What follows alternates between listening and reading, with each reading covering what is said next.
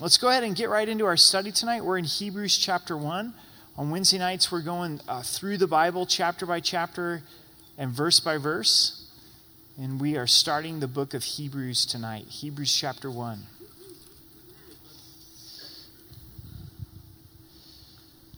So let's pray together. Jesus, we thank you for who you are and specifically who you are revealed in the book of Hebrews. And we thank you that you're greater than the angels, that you're greater than Moses and the law. So many times in our lives we get distracted and focused on other things. And Jesus, we recognize your greatness, your goodness, and our need for you afresh tonight. God, I thank you for each person that's made the effort to, to be here on this Wednesday night. I pray you'd bless them, that you'd encourage them, and that you would give us a greater knowledge of you. In Jesus' name, amen. The theme of the book of Hebrews is the supremacy of Christ, that he is greater than, that he is superior. And I think it's a great theme for us to be able to focus on because a lot of times we get off focus from Jesus Christ. I think in our own lives, and then also even as we're talking to non believers and believers alike, we tend to want to give really good financial counsel uh, to people, maybe to, to other believers, but as good as that is, is that what they really need is financial counsel? Or are we teach in marriage good skills for communication. But is that the ultimate need inside of a marriage is communication? For our young people, we teach them the importance of character and morality, but at the end of the discussion, is that what really really matters? No, what matters is Christ and understanding who Jesus is. And then as the gospel penetrates every area of our life, hopefully that affects our finances.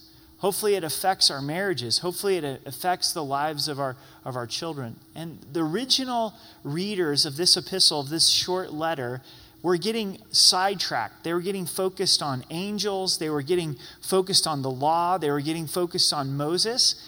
And in the midst of that, there was a diminishing of the greatness of Jesus Christ. So it's kind of this attitude of, well, that's wonderful that you know Jesus, but now you need to go back under the law. Or that's wonderful that you know Christ is your Savior, but now you really need to focus on, on angels. Or the real great one was Moses.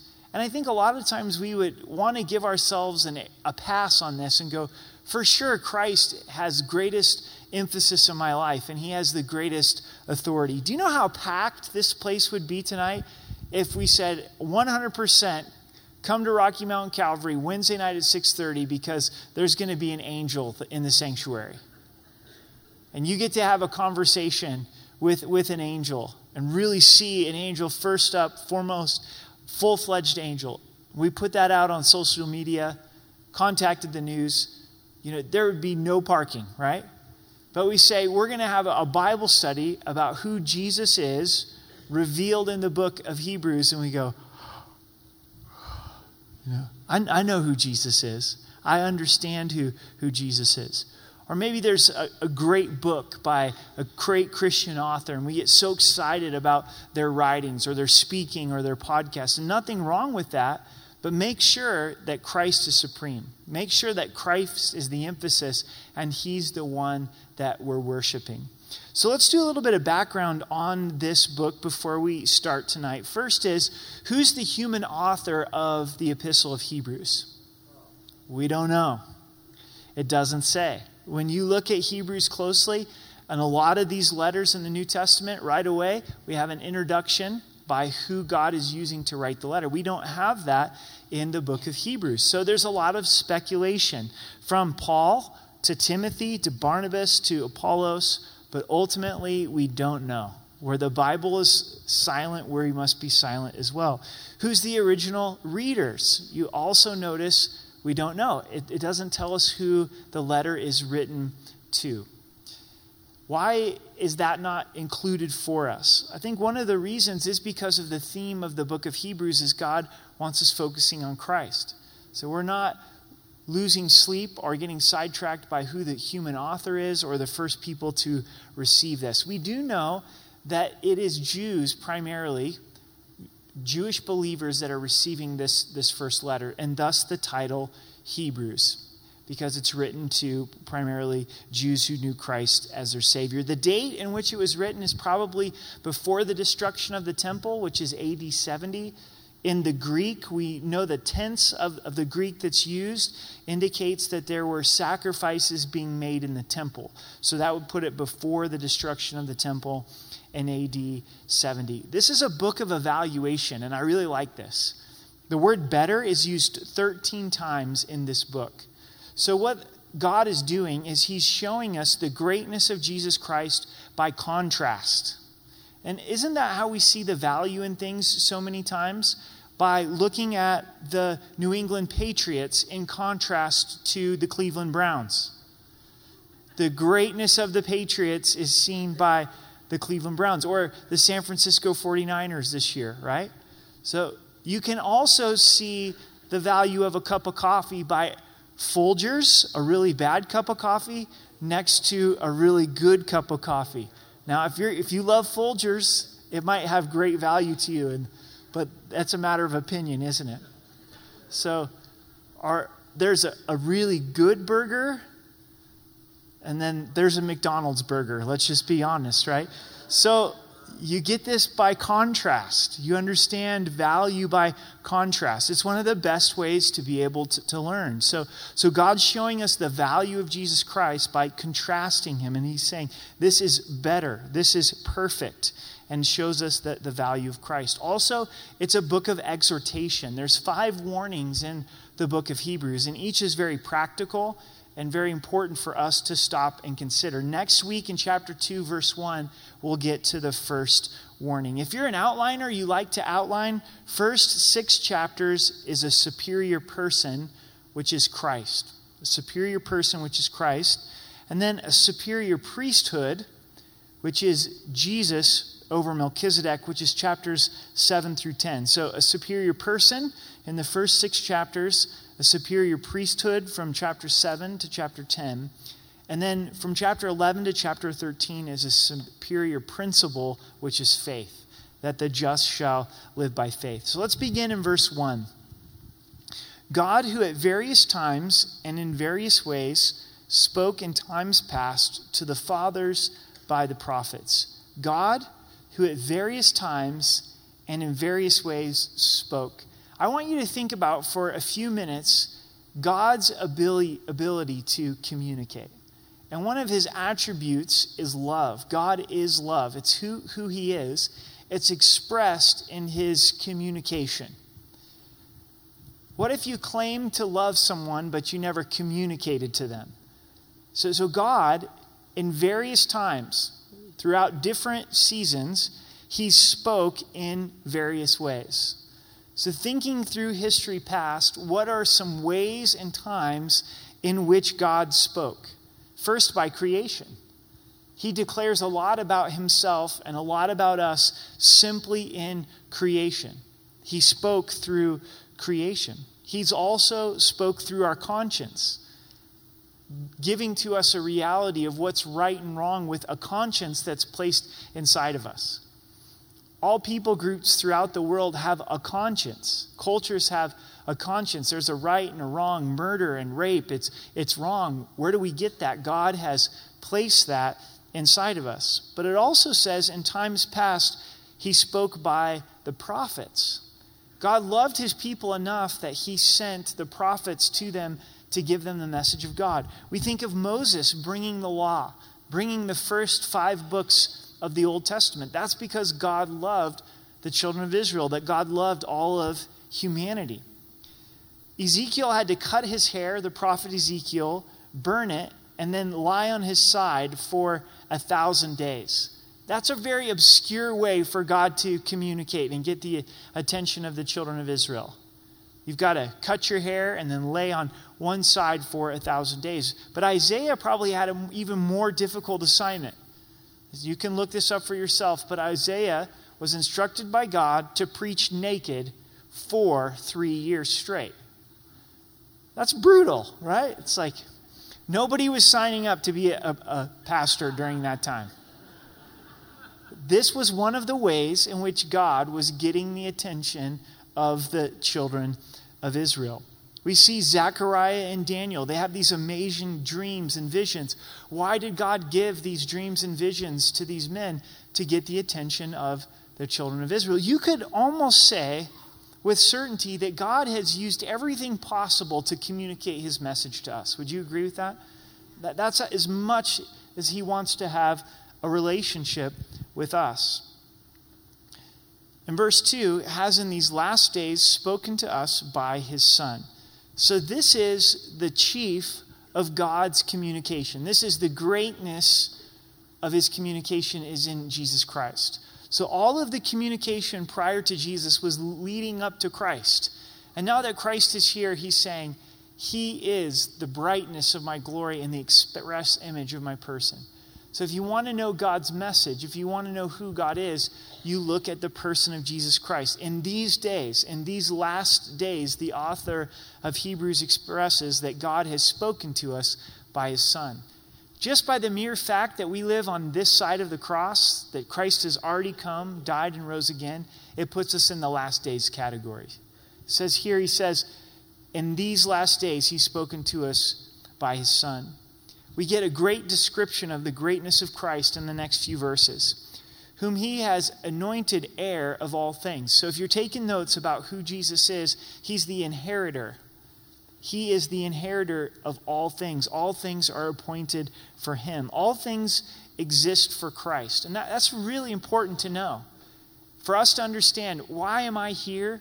What's my purpose? Here I am trucking along. It's the end of March. 2017, we exist for God's glory. We exist for Christ. That's why we're created to be able to have a relationship with Him. We leave that out even as believers, don't we? You know, we go, well, I'm created for all of these other purposes. No, that's not going to bring fulfillment. The only thing that's going to bring fulfillment is a relationship with Him, walking in obedience to Him. That's the reason for my existence. He's the inheritor of all things. The second coming of Jesus Christ is Christ is going to subdue all things underneath his feet. He's going to rule and reign. Everything is created for him. He's the inheritor and the inheritor of all things. In Ephesians 1, verse 18, it says, The eyes of your understanding be enlightened, that you may know what is the hope of his calling, what are the riches of the glory of his inheritance in the saints. Believers are his inheritance. That's the hope of his calling. That's what he looks forward to through whom also he made the worlds. So, first, Christ is the inheritor. Second, he's the creator. He's the creator of all things. It says, through him the worlds were made. The word worlds is also translated ages. Through him also he made the ages. He created the world and he also created time. He created the different aspects of time and the things that we see taking place in human history. God ultimately is in charge, and He knew that we would be in this age of technology. He's the creator and over all things, and he, would, he knew that the car would come upon the scene. He knew that people would think of using a horse in this way or designing a ship to be able to go across the ocean. He's the creator of the world and also the creator of the ages. In John 1, describing Jesus, it says, In the beginning was the Word, and the Word was with God, and the Word was God. He was in the beginning with God, and all things were made through him. And without him, nothing was made that was made. We need to not dis- diminish anything from Christ. We need to understand that he's God. We need to understand that he's the creator of the universe. Is he God in human flesh? Absolutely. Is he our friend? Absolutely. But Jesus is not just some hangout buddy. Jesus is God. He's the creator of the universe. So we don't want to take anything away from how personal he is, but also how powerful he is. It's been a beautiful couple of weeks here. I've enjoyed that we've been getting some, some moisture today, had a lot to offer us even in, in the weather. And this afternoon, man, Pikes Peak was beautiful. To think God created Pikes Peak, Jesus spoke into existence Pikes Peak. He spoke into existence all of the galaxies. We're learning more about the galaxies. The Milky Way is just one small galaxy. As our telescopes grow, we're able to see more and more galaxies, and it's endless. We, we can't see to the end of space. There's a quote about the galaxies in the Milky Way. And it's expressed this way We know that our galaxy is only one of some 100,000 million that can be seen using modern telescopes, each galaxy itself containing some 100,000 million stars. So we know of millions of galaxies that we can see from telescopes, but that's not the end of it. And then inside of each galaxy is millions of stars. It's beautiful to get out on the mountains when there's no moon and look up at all the stars of just what you can see with your eye, let alone from a telescope. And God created all of this. God spoke all of this into existence. Jesus is the creator, He's the inheritor, but He's also the creator. And verse 3 who being in the brightness of His glory and the express image of His person, speaking of Christ, that Christ is the brightness of the Father's glory and in the express image of his person. To speak of the brightness of his glory is his radiance, not his reflection. So Jesus isn't the reflection of the Father, he radiates. Jesus is God and he radiates glory. If you want to behold the glory of God, behold Jesus Christ. If you want to behold the glory of the Father, behold Jesus Christ. We're transformed as we behold the glory of Jesus Christ. I think we get the Christian life just backwards so many times. We want behavior modification. We don't want to be jerks anymore. We're sick of being jerks. We're sick of sinning against others. We, we want to be better people. We want people to think of us as good dads and good moms and our, our kids to think of us as good, good parents. So we're going to change ourselves to be more Christ like. Good luck with that, right? That's not the Christian life. What's the Christian life? Beholding Jesus, understanding who he is, abiding with him, trusting in his grace, his free gift of salvation. Have you ever noticed times in your relationship with the Lord where you're not necessarily trying to get better? You're simply amazed at how wonderful Christ is? And you're spending time with him, and over time you realize there's some change that's happened in my life that Christ has done from beholding his glory. He's the brightness of his glory and the express image of his person. This is the exact representation. You think of a coin and you put it on clay, and as it's imprinted in the clay, it's the exact representation. The idea for us is almost like a photocopy. You, you make a photocopy. Nobody makes a photocopy anymore. I remember in high school, like sneaking into the office and the whole basketball team photocopying their face, right? It really doesn't exist too much anymore. But, you know, a, a good copy is the exact representation. And so Jesus is the express image of the Father to the point where Jesus would say, If you've seen me, you've seen the Father. So here we have God is the communicator, okay? And he is communicated in creation, he's communicated through the prophets, but finally, he sends his son to be the ultimate expression of his message. What would we know of God without Christ coming in human flesh? Extremely powerful from creation, extremely holy from the prophets, but not very personable, right? But since God has come in human flesh, we have a personal Savior that has died for us. In John 1, verse 14, it says, And the Word became flesh and dwelt among us, and we beheld his glory, the glory of the only begotten of the Father, full of grace and truth.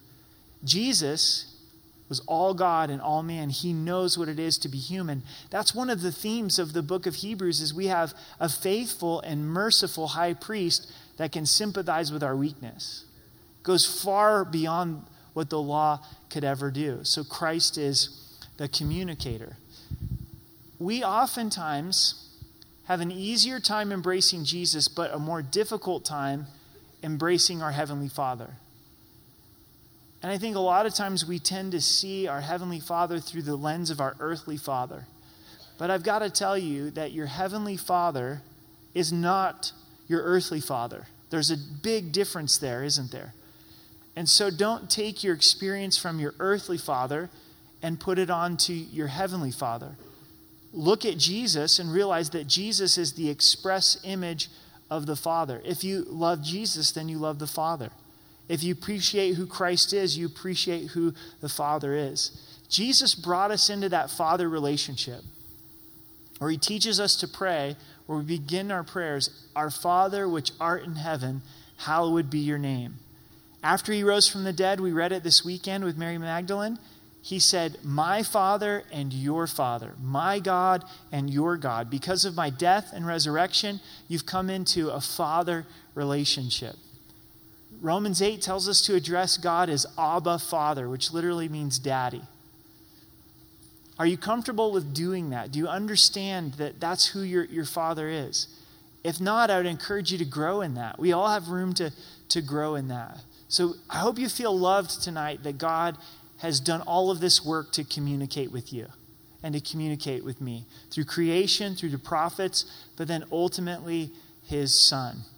As we look at God's commitment to communicate, it should really inspire us to want to communicate with one another. Right? God is the ultimate communicator. So, in every aspect of life, sometimes we let ourselves off the hook with, with communication. Well, I'm an introvert. I don't really like to communicate. I like to stay to myself. It's hard to build a case for that when God so freely has communicated to us. He loves us, so He communicates. So if you love your spouse, you're going to communicate with them. And the object of communication is not just speaking. Okay, I spoke, so I communicated. What's the goal of communication? Did that person understand? Did I understand them? It involves listening, it involves being creative, you know, to really take the time. Well, how am I going to get through and be able to effectively have communication uh, with my spouse? Maybe communication's gone dead with, with your spouse. Listen to this God is the ultimate communicator. He's done all of this work to communicate. Put some effort into communication. Ask God for wisdom with our children to say, I'm going to endeavor to communicate with them, to understand them, but also then to pass on things that are, are valuable to them. In the workplace, no fun to communicate in the workplace, right? I just do my job, I don't communicate. Leave me alone, I'll leave you alone. No, God's about communication. So work on communication.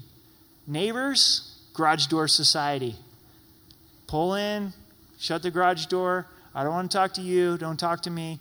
That's communication. We got communication, right? God's saying, no, communicate. Let them know that they're created by God. Let them know that they're, they're loved by God. God's the ultimate communicator. And as we enjoy his communication, it should stir us on to communicate to others.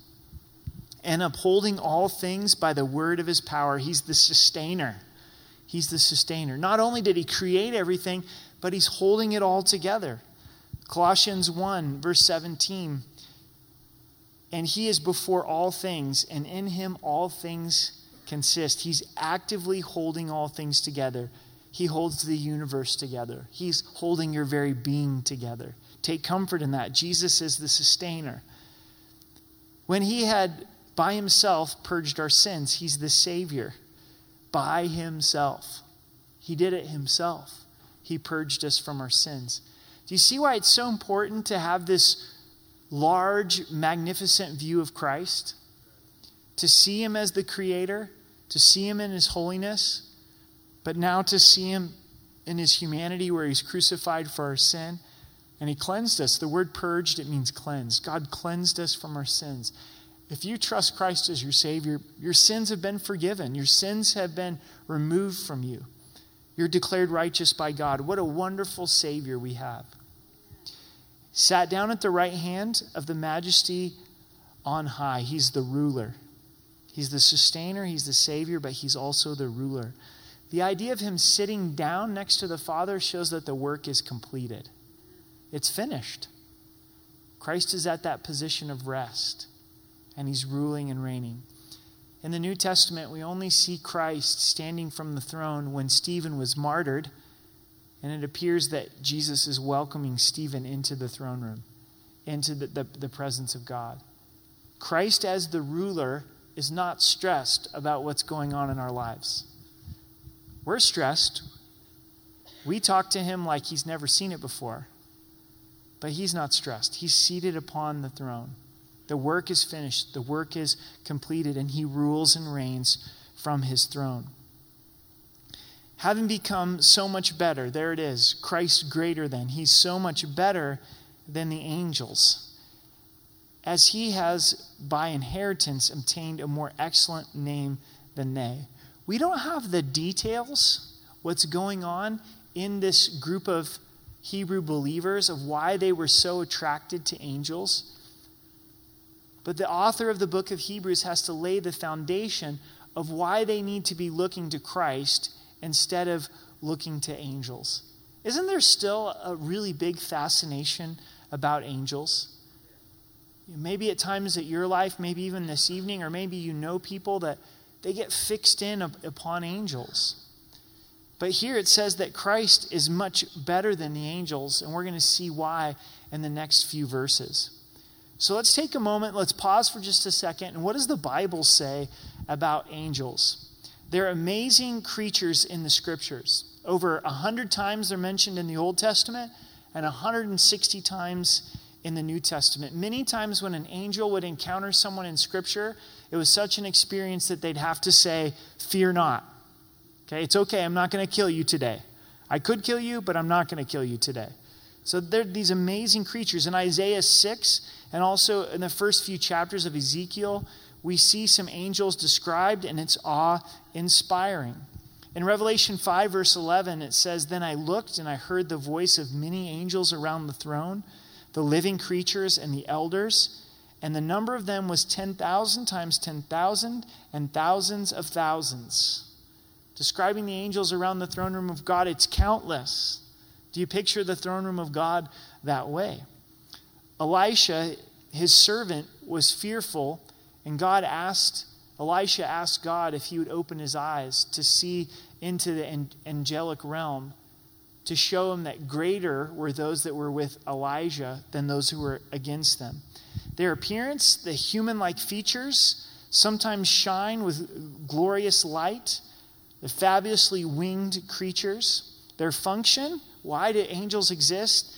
To continually worship and praise God, to bring God's message. A lot of times, angels were commissioned to bring the message of God, to minister, to protect and encourage believers. Sometimes agents of God's judgment. In the Old Testament, we see one angel killing an army of 185,000 Assyrians. No difficulty, no, no problem at all. Angels Gone Bad. Sounds like a new Netflix series. We do know of angels gone bad, Jude 6, and the angels who did not keep their proper domain, but left their own abode. He's reserved in everlasting chains, utter darkness for the judgment of the great day. And that was Jude chapter, verse 6. Jude verse 6. And then Isaiah 14, verse 12, it says, How are you fallen from heaven, O Lucifer, son of the morning? How are you cut down to the ground, you who weakened the nations? So Satan and his demons are fallen angels. 2 Corinthians 11, verse 14, I think this shows us a lot of the temptation of focusing on angels and no wonder, for Satan himself transforms himself into the angel of light. Satan would love for us to be focused on angels instead of Jesus. Why? Because Satan comes as an angel of light. That's how he deceives people, that's how he, he tricks people. You think of a lot of the activity in Wiccan and some of the cult uh, behavior, and it's oftentimes drawing people in with so called light but then it's leading away from Christ into a very dark realm. So it's easy to get focused on angels, but it's so important for us to see angels for what they are and to put our focus upon Christ. So this is the reasons why that Jesus is greater than the angels. First, it's a superior relationship. For to which of the angels did he ever say? And remember, this is lesson by comparison. You know, how do you know a good burger? Because you experience a bad burger. How do you know a good cup of coffee? Because you experience a bad cup of coffee. So, how do you know about the supremacy of Christ? Because angels are pretty awesome, but they're nothing in comparison to Jesus Christ. For to which of the angels did he ever say, You're my son, today I've begotten you? This is Psalms 2, verse 7.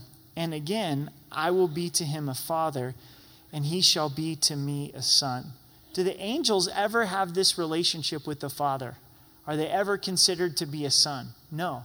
But Jesus is God's son, the Father's son.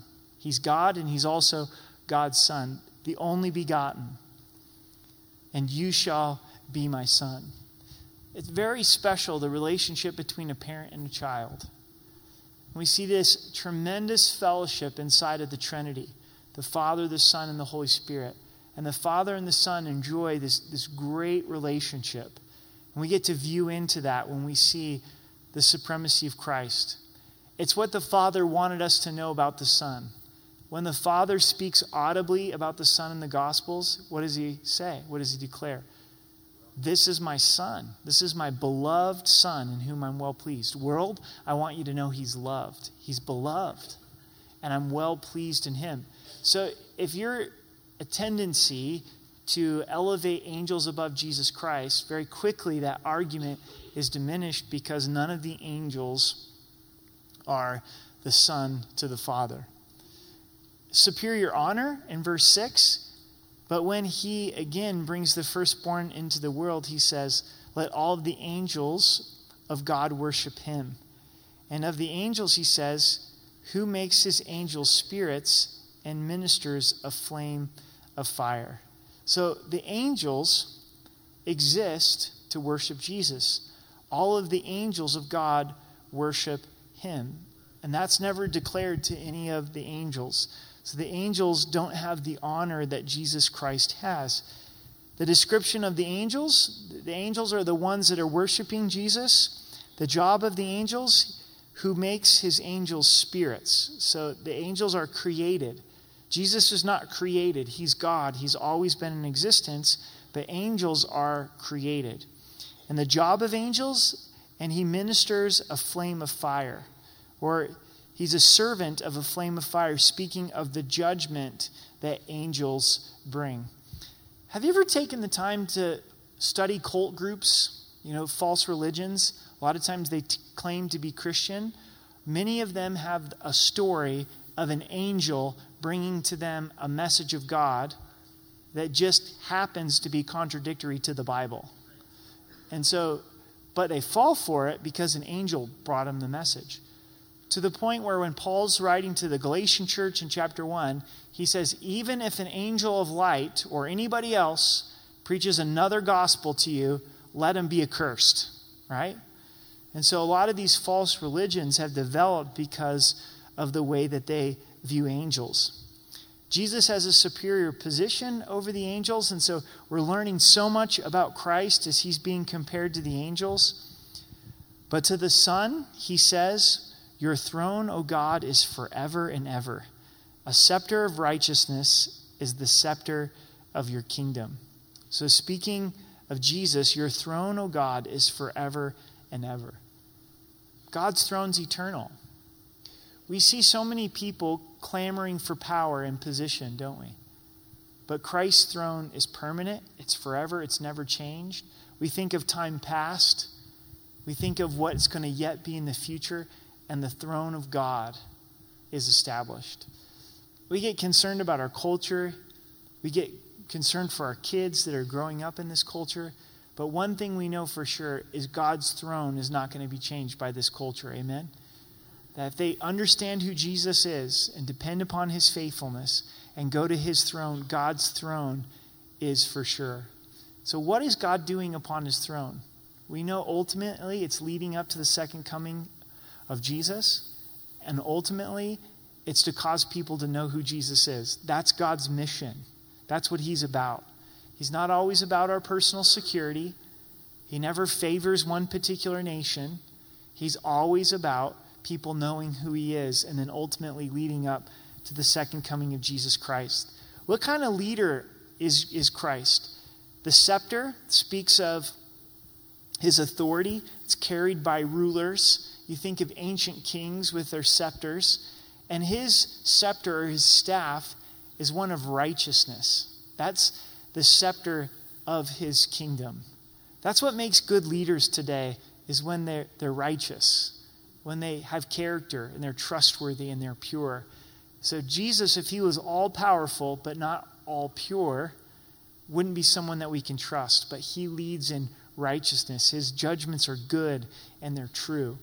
The angels don't have this position. This is a distinct position that is given to Christ. They're around the throne, but Christ is on the throne. We get a little window in the midst of this discussion about Christ's happiness. Yes, Christ's joy.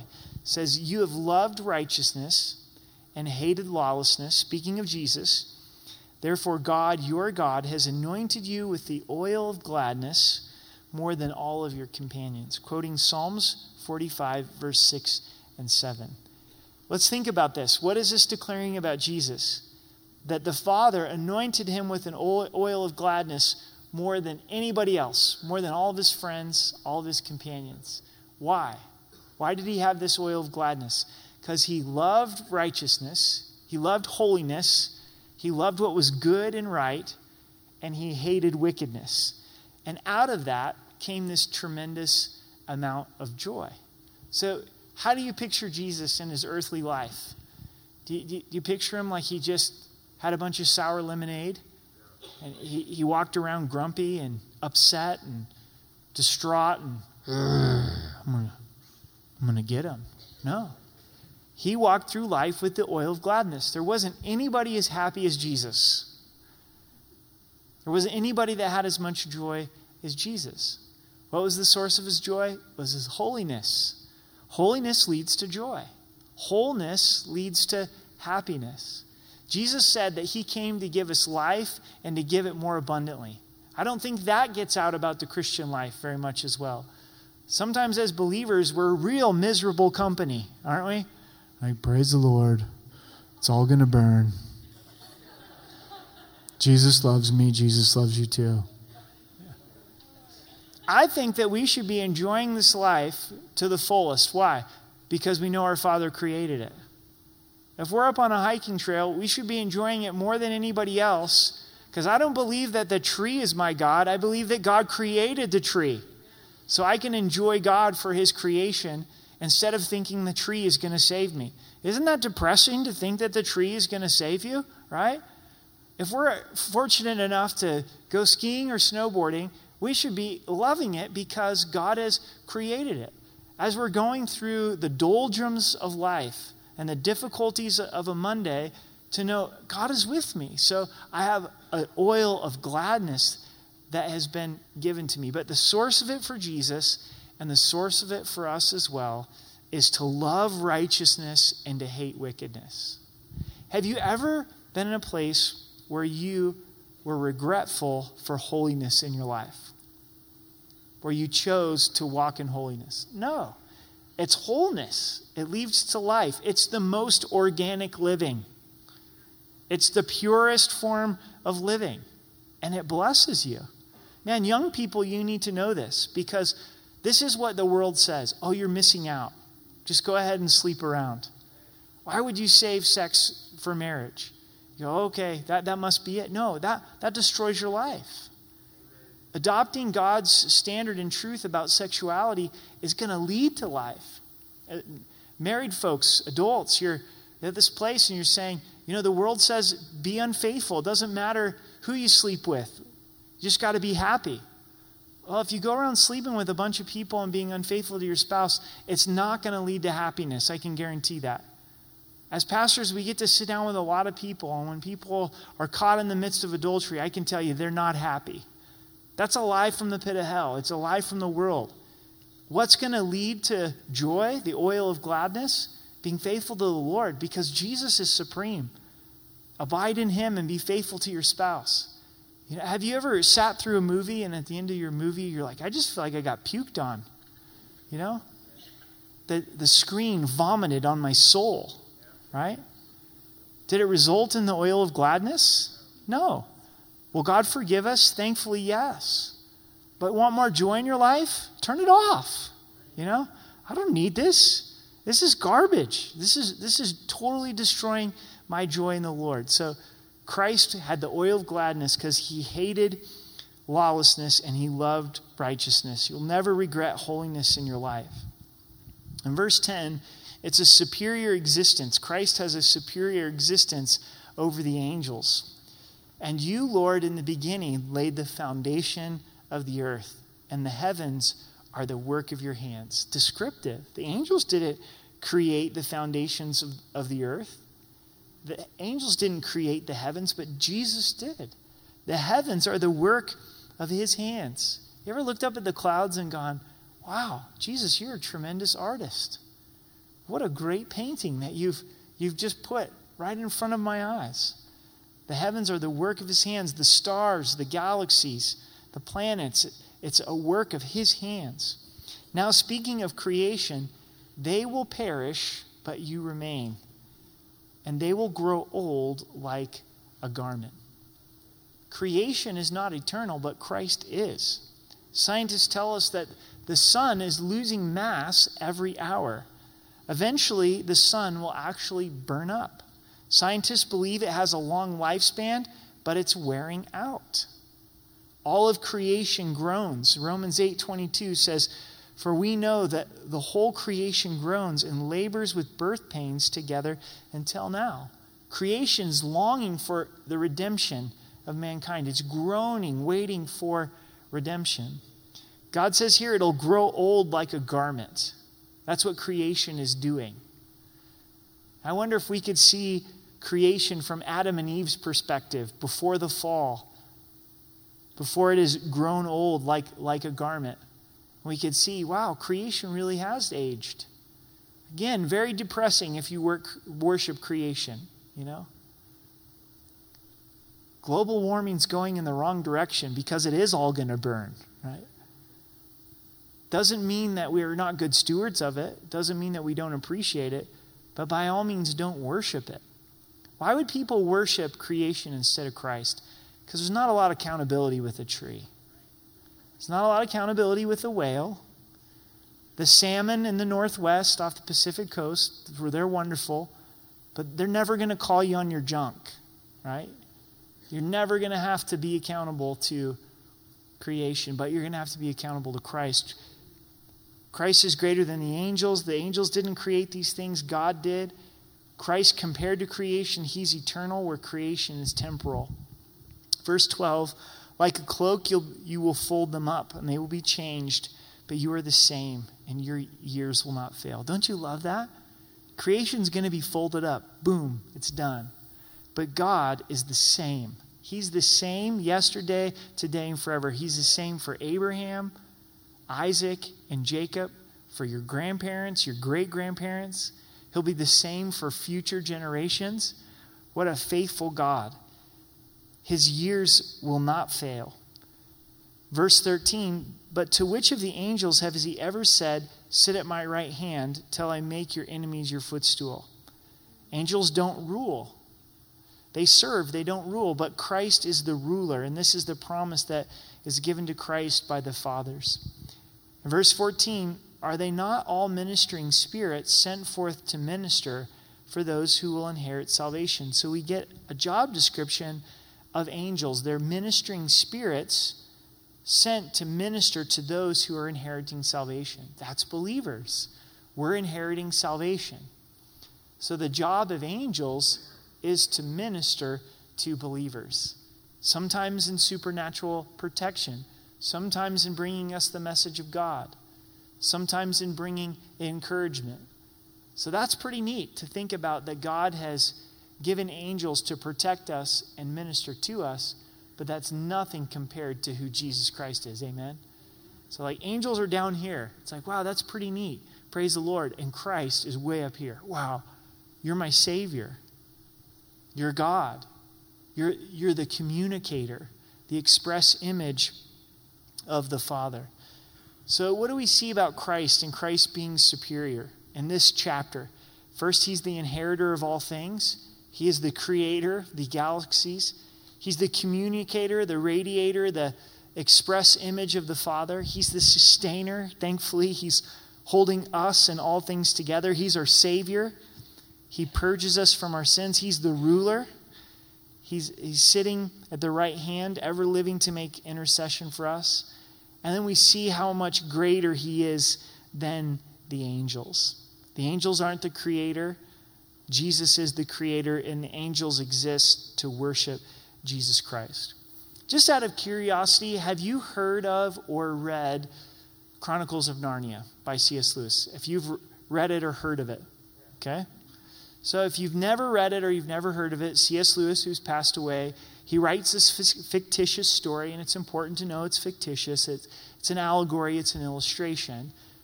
We have Jesus depicted as a lion. And one of the main characters, her name is Lucy. And there's this conversation that Lucy has with Aslan, who's the lion. And Lucy comes to Aslan and says, You have grown. And then Aslan responds and says, Lucy, it's because you've grown. Each year that you grow older, I become bigger. Aslan says to Lucy, Each year you get older, I grow bigger. And I hope that that's my understanding of Jesus. Jesus hasn't changed, but ho- hopefully, in my perspective, he's more awesome, he's more magnificent, he's more beautiful, he's more awe inspiring. And that's what the Christian life is. The more that we grow, the more we're coming to understand how great Jesus is. What's eternity going to be? Eternity is going to be experiencing and exploring the greatness of who God is. There's going to be more wonders to discover throughout all of eternity. So let's try to make this practical a little bit in our lives. I'm currently reading a book called Gospel Fluency. And the idea is we're fluent in particular languages and to be fluent in the gospel.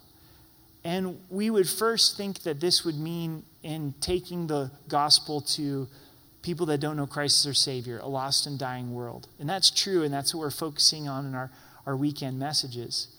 But one of the things that he focuses in this book is who Jesus is in the gospel, that it just affects every part of our lives to where we can't help but talk about Jesus with one another, even to other believers. And the gospel is what we're, we're trusting in. And that we get to speak the gospel to another brother or sister in Christ. Remember, Jesus loves you. Remember, it's not about your perfection or your performance, it's about his sacrifice. Isn't he a wonderful Savior? Isn't it awesome how much that Jesus is always with us and he's promised to never leave us or forsake us? Man, can't we be content because Christ is the source of our, our contentment? And then we start to go, you know, how much do I really spend worshiping Christ? How much do I spend thinking about who He is, trusting in Him? And how much of my Christian life has become about my own performance? You know, I feel good about my relationship with the Lord because I did a good job today. I read my Bible today. I didn't yell today. You know, I didn't say any bad words today. You know, it's performance based. I, I gave away this much money, or I finally decided to, to serve others. And not that those things are, are not important, but if they don't flow out of a relationship with Christ and trust in the gospel, haven't we simply become legalistic Pharisees? Where it's this competition of who can outperform somebody else? And to be able to return and dig deep into the supremacy of Christ. I mean, if, if you take the time, like just tonight before you go to bed, reread Hebrews chapter 1 and go various times in various ways God spoke through the prophets, but in these last days has spoken by his Son. That he's the creator, he's the inheritor of all things, and, and begin to just make much, much of Christ because who we need is Christ. And Christ is the greatest gift to us. So let's pray this in and pray that God would take us deeper in Christ. Jesus, we thank you for how magnificent you are. We thank you for the gospel that you died for our sins. You rose again. You make us clean. It's your blood that you love us. And Jesus, we would be so grateful to be able to see you in a greater light. We pray that that would take place as we study Hebrews together, but also as we live our days, as we go from Monday to Monday and Wednesday to Wednesday. We never want to get to a place where we feel like we have figured you out. We look forward to seeing you in your glory, seeing you in your greatness. Thank you that you're so personal, but yet you're so powerful. So as we take communion, would you meet us afresh in communion? In Jesus' name, amen.